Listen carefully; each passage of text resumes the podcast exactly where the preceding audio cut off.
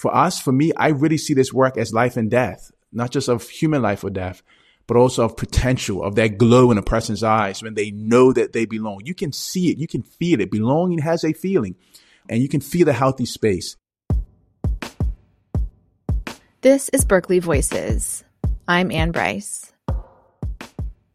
We've heard the acronym DEIBJ a lot on campus, especially in the past few years.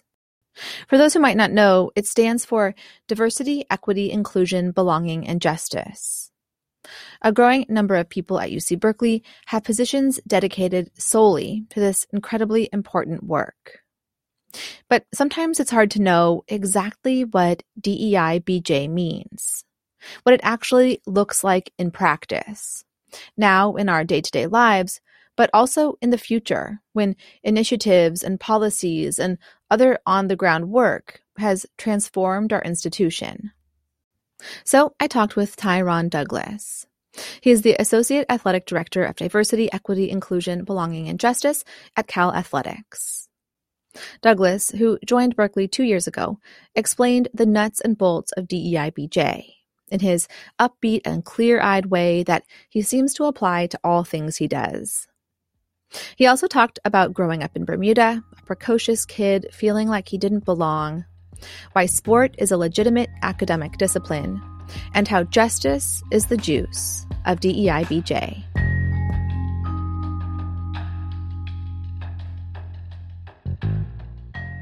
First, can you introduce yourself? So, tell me a little bit about um, your position at UC Berkeley and um, and how long you've been on campus. Sure. Well, first, you know, hello to your audience. So grateful to be on. Uh, my name is Dr. Ty Douglas. Uh, most people know me on campus as Dr. Ty. I am the Associate Athletic Director for Diversity, Equity, Inclusion, Belonging, and Justice. Um, the short version of that is DEIBJ. You gotta let it flow, and DEIBJ, right? and uh, big title for a very simple uh, but an important message and focus, and that is to ensure that every single you know person in our department um, knows and feels that they belong uh, and and are able to thrive, you know, and to live lives of justice. Um, and uh, you know that's a part of who I am. You know, I uh, am also, uh, you know, I'm a professor, I'm a teacher, I'm a, a husband, I'm a dad. Uh, you know, I'm a writer, I'm an author. I've written five books, written, written or edited five books. So I, uh, prior to being here at UC Berkeley and Cal Athletics, you know, I was a professor at the University of Missouri for 10 years, an associate professor of educational leadership and policy analysis. Um, a middle and high school English teacher. Um, you know, grew up playing soccer and cricket in Bermuda. So I'm originally from the beautiful island of Bermuda, born and raised. Um, but interestingly enough, you know, my, my biological father, my father is from St. Louis. So I write about and literally describe myself as a border crossing brother, uh, a black male who has navigated various, you know, geopolitical, you know, social, cultural, uh, and even national, you know, um, borders and identities and spaces. And so it gives me a really unique purview to think about the world and, and in addition to my research, you know, to think about um, space and how it matters as relates to how people experience belonging or not. Bermuda, where Douglas was born and lived until he went to college, is a self governing British overseas territory in the western North Atlantic Ocean. It's an archipelago that's about 24 miles long and averages a mile wide. More than half the population is black, about 30% is white, and the rest is from mixed Asian or other backgrounds. Douglas went to a competitive high school that was founded in 1662, so it was entrenched in particular ideologies of who belonged and who didn't. What we're talking about is the ideology of whiteness being right, right? And that's what I felt in the school that I was at. That me as a dark skinned black young man, um, who, you know, um, you know, just my ways of being and, and just seeking to navigate the space. It just, it didn't feel like it was for me. And this was long before the conversations that were being had in 2020. So there wasn't as much language for it, but it has prepared me now to advocate, uh, for all people and in particular for those who are most marginalized. Mm-hmm. What did it look like for you when you were feeling like you didn't belong? Like, how did that kind of manifest in your in your life at school, outside of school? Like, um, how did you work through it too? Yeah, yeah.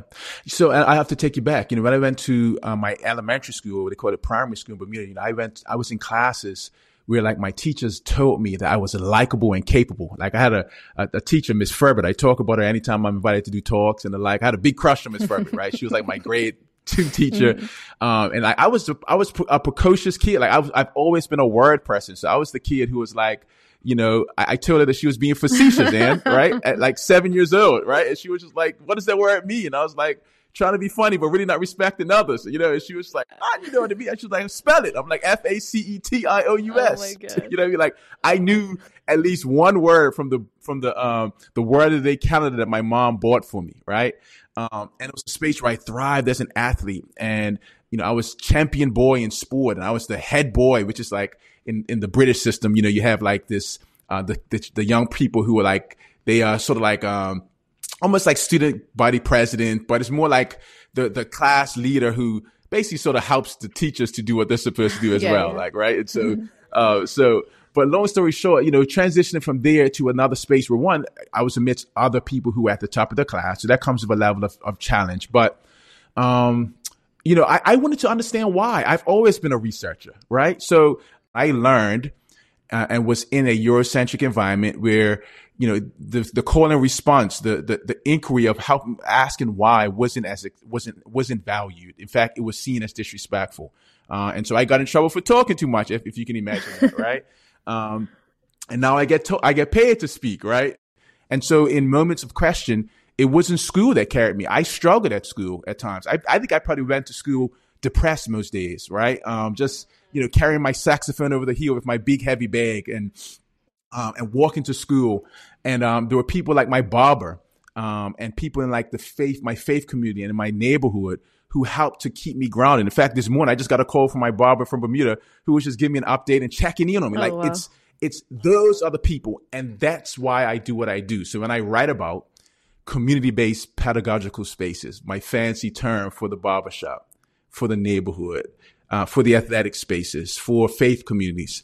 I write from a very personal place because I know that those were the spaces that continue to breathe in me when I felt like I can't breathe in these school structures, in these social structures that were never designed for people like me.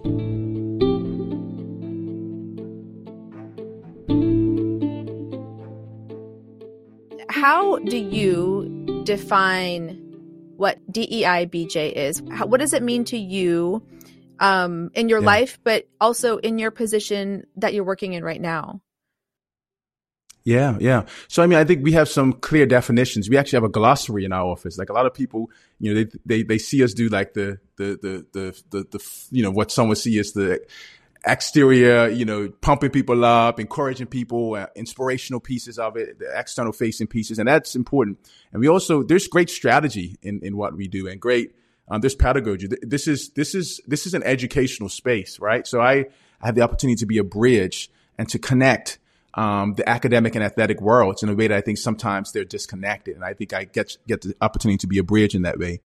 Uh, and so to that end, you know, when we talk about diversity in our office and, and beyond, right, you know, folks are pretty, that's pretty common. You talk about difference, right? Recognizing individual differences, uh, valuing the, uh, unique, uh, uh, individual identities that people have, right? And, and, and institutions typically value diversity because for the most part, I mean, it, it actually, it helps their organizations, or at the very least, it's, it makes them look good, right? Like you want to have at least some diversity, but, you know, we have to go further, right? We have to understand what equity is, which is not the same as equality. Equality is talking about the, the notion of things being equal.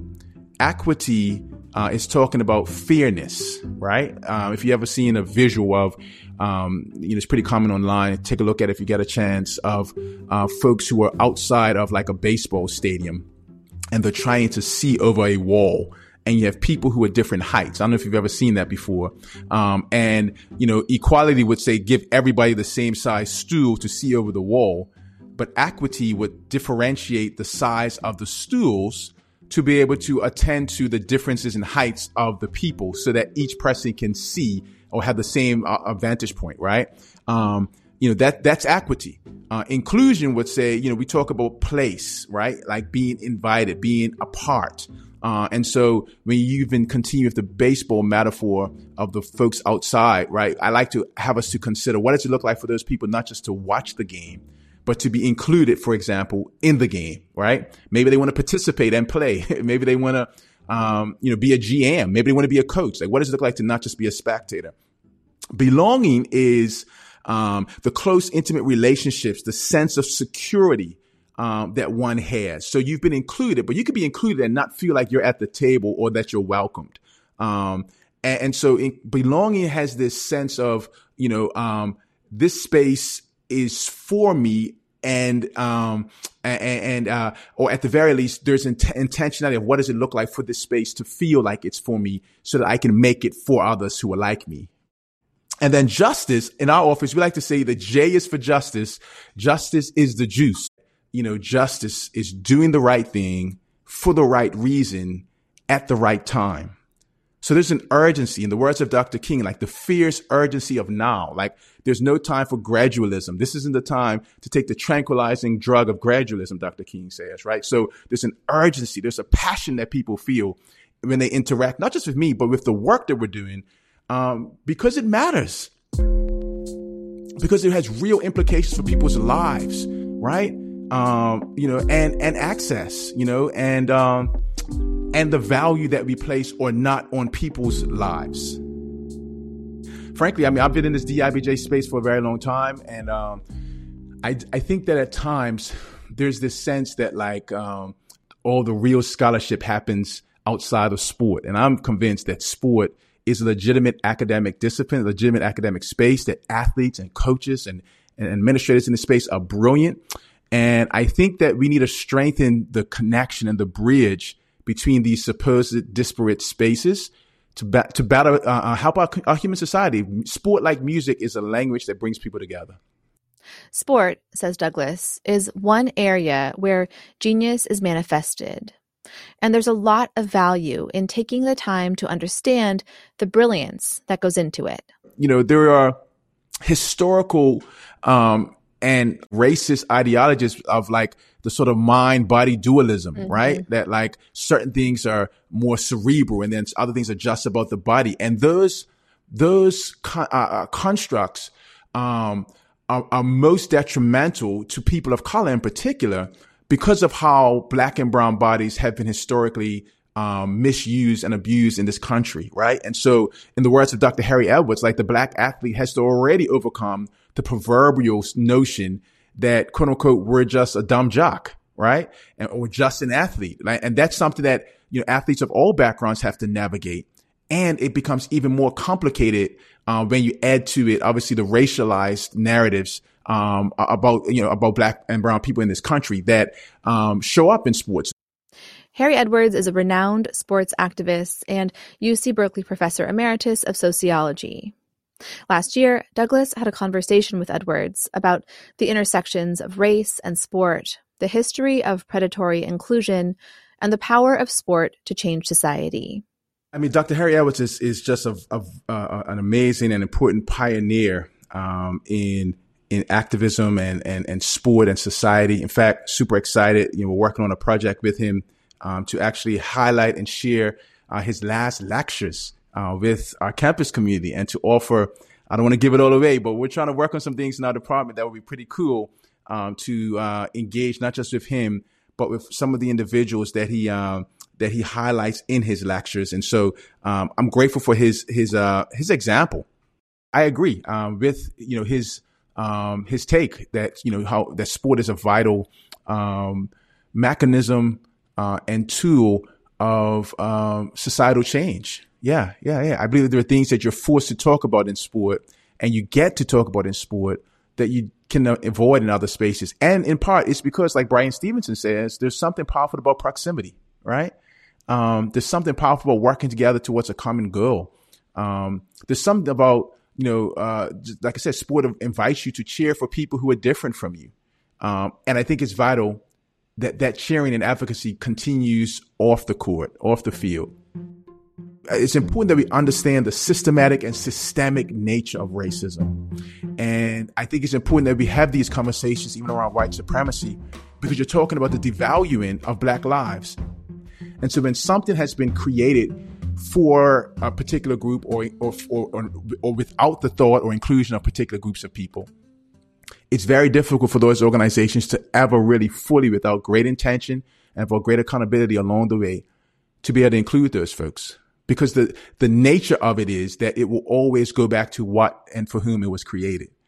I think it's important that we can have these spaces for understanding uh, and for relationship building uh, and for information education so you can get beyond those fears and also really engage in not just allyship, but being accomplices in challenging uh, systematic oppression uh, that impacts us all.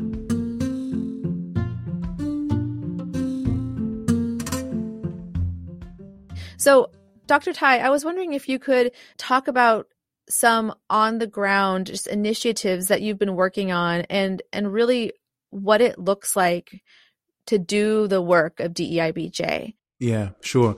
I think uh, when I think about just the the timeline of my of, of my arrival uh, and then the, the the the vision, you know, uh, you sort of capturing and casting, right? Yeah, I had to, I had to understand the vision. Um, you know, we took a lot of time to listen. In fact, you know, in 2020, even before I came, listening was happening. Um, and, and once I got here in 2021, it was really also about, you know, lifting, right? And so you're listening because I needed to listen, but also how do we lift up some of the voices that, um, not, are not always heard as much, right? Are not as, and not, and not centered. We're seeking to ensure that this happens, this work is happening with being thoughtful about it every single day. Uh, so what that looked like, for example, is the development of our, um, we call them accelerate DIBJ employee engagement groups, right? So we have, you know, engagement groups for our staff and coaches. Uh, and we have student athlete versions of them as well. Um, that are uh, led by our Cameron Institute and our office partners with, with, with you know, many of them. And, um, you know, so that, you know, you know, for like our black staff and coaches for our, our Latinx community, for our LGBTQ plus community, right? For our indigenous community, uh, for our AAPI community. And these, uh, communities, um, you know, individuals who have not only, you know, become more comfortable sharing, um, and, and, and leading, but now they're lifting others, right? You know, um, so that also includes, you know, um, like just shifts in practice and policy, right? Around, uh, when, when we're hiring, right? Um, you know, I'm in consultation with hiring managers about ensuring that, you know, we're engaging in best practices and that we're, we have a diverse pool, that we're reaching out to the right networks to ensure we can uh, have a diverse pool. Um, you know, we've hosted various individuals the programming you mentioned, you know, the event uh, uh with Dr. Harry Edwards. You know, we have a DIBJ book club that's led by our CFO, who's amazing. Like that type of stuff is happening, right? People wouldn't even know that you, when you have a CFO. Shout out to Tom Lowry, who's behind the scenes person. He probably wouldn't even want me to say his name because he's just that type of guy. But I think it's important that we have that we give flowers and acknowledge that like we have people who want to be a part of solutions, and that's powerful, right? You know, it, it's a lot of it is is interpersonal. It's about relationships, right? It's about um, you know sensing the needs of people, being proximate. Um, there's a lot that we do that people will never see. It's a beautiful job. Um, no two days are the same, but every single day I get a chance to love people. I get a chance to lift people and listen to people uh, and seek to leverage that momentum for individual and institutional impact, not just in our department, but we're seeking to also obviously be partners and levers um, as relates to the work on campus that's being led by many competent individuals. So we're grateful to be a part of the Cal UC Berkeley family and um, and to be able to engage uh, together each day.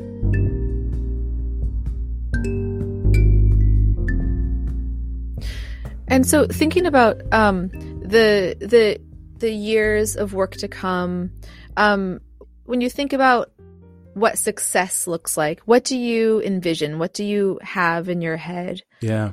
You know, I would love for uh, us to be, um, you know, a center of excellence, right? A DEIBJ Institute, right? Um, where, you know, we're also producing research. I'm, I'm a scholar, right? I'm a practitioner. So I would love, um, that, you know, we could, um, you know, have, you know, tenured faculty members, you know, who actually have a home in athletics, right? We think about like the academic and athletic connection, right? That we could build a, a, a space, um, that is not just respected in academia, but actually gets to contribute in ways that show up in the metrics of academia, right? Um, and contribute in an intentional way as we continue to seek to be and be the number one public, right? So some of the things that we do they may never show up even in like traditional metrics, right? Some of what we do is very difficult to quantify, but it's certainly been qualified by the lived experience of people who come back and say thank you or by their presence. And so for us, for me, I really see this work as life and death, not just of human life or death,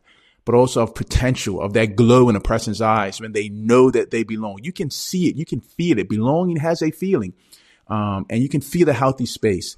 And I believe that that will also show up for us in national championships in the sports uh, that we serve and the sports that we're a part of and in the degrees academic and otherwise that our student athletes actually earn and our staff and coaches help them and support them too.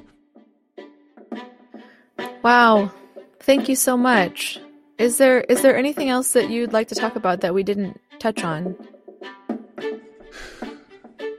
I'm just super excited. Um, I think it's important that anyone who knows about the Cal Athletics DEIBJ office knows that you know I get to work with an amazing team of colleagues and leaders. You know, I want to acknowledge my athletic director Jim Knowlton, uh, who um, I, I, get to partner with. You know, he uh, is a man who, who, when he believes in a cause, he's been to jump out of planes for it. Literally, I mean, that's what he did in his military background. And um, and so you know, when I think about moving here in the middle of a global pandemic, moving my family here, and uh, and coming, I came in because I believed that this is a special place, um, and that we can do something here that is world changing. Uh, this is not hyperbole when I say it. I believe we can win a Nobel Prize through DIBJ in sport. Like I, this is a new field and we are leaders in it. I get to consult and work with various professional and other organizations, you know, corporate companies, you know, have me come and share.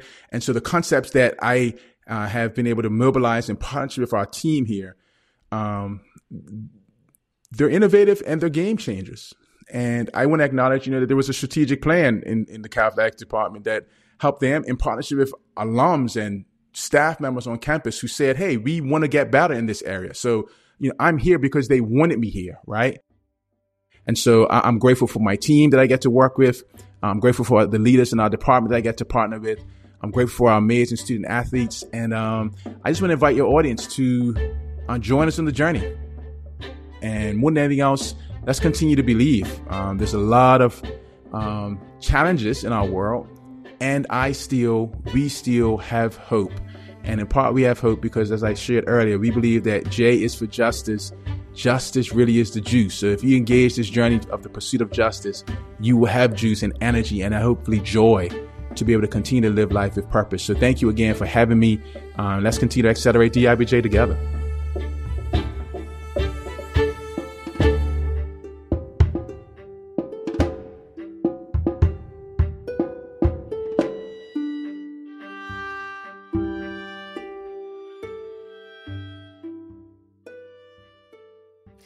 Ty-Ron Douglas is the Associate Athletic Director of Diversity, Equity, Inclusion, Belonging, and Justice at Cal Athletics.